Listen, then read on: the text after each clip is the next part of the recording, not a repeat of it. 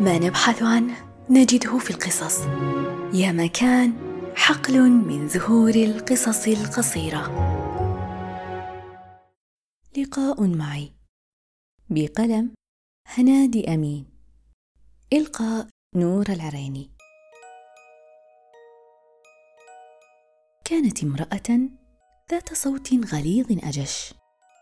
إنها المرة الأولى التي يظهر لي صوتها كريها إلى هذا الحد.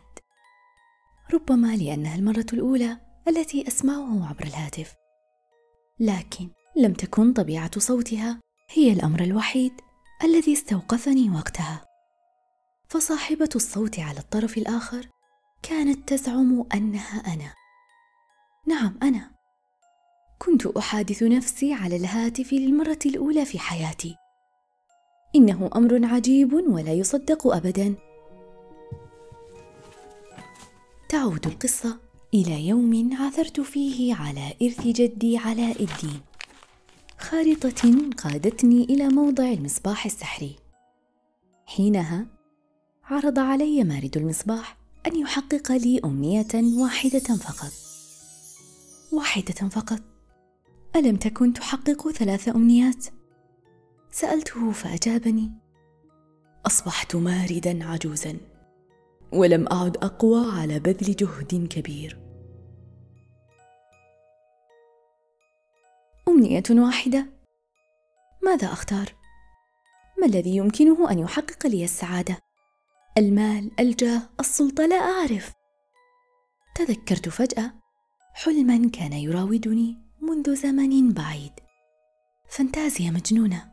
ملتصقة بمخيلتي الخصبة. فكرة بدت مستحيلة حتى هذه اللحظة. من يدري؟ لعل الفرصة لتحقيقها مناسبة الآن. وهكذا دون تردد. طلبت من المارد أن ألتقي بي. أراني كما يراني الآخرون.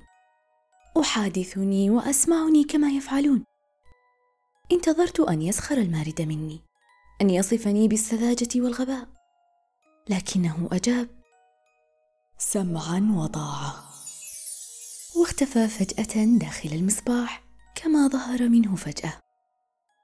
بقيت لبعض الوقت أنتظر وأتساءل كيف أعرف أن أمنيتي قد تحققت؟ بدأت أشك في أنني وقعت فريسة للخديعة أو أن ما أصابني ضرب من الجنون حتى رن هاتفي.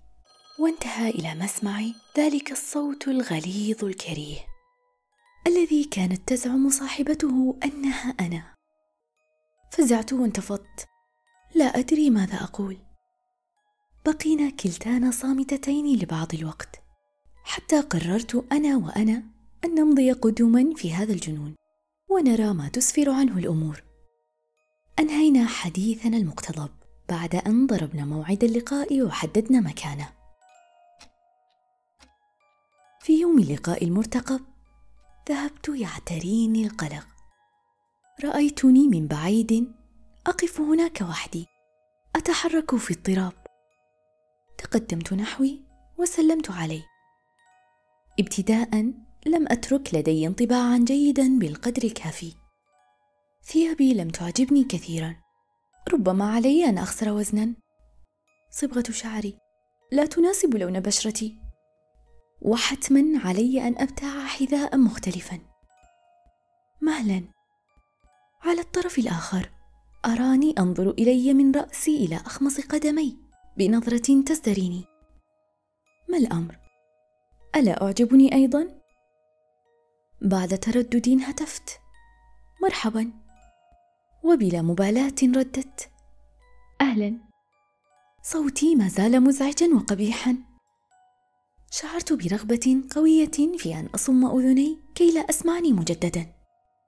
وقفنا وقتا طويلا لا ندري ماذا نقول وكيف نبدأ بالحديث. ثم بدأنا سويا بالجملة نفسها. وضحكنا سويا بخجل. كان سؤالا عما نحب فعله. وفوجئنا بأننا لم نجد جوابا. هواياتنا اهتماماتنا ما يعجبنا في طباعنا وشخصياتنا. لا جواب. غيرنا مجرى الحديث إلى ما لا نحبه. فطال الكلام وتداخلت الأصوات. تراشقنا بالكلمات. شتمتني. ورددت الشتيمة بأسوأ منها. لم أدع في عيبا إلا ذكرته. غضبنا وغادرنا في استياء لا تطيق إحدانا الأخرى. سارت كل واحدة فينا في اتجاه. عازمتين على ألا نلتقي ابدا. بخطى سريعة مشيت بعيدا. عبرت طرقات وشوارع. سافرت إلى مدن بعيدة. قطعت بحارا وقارات.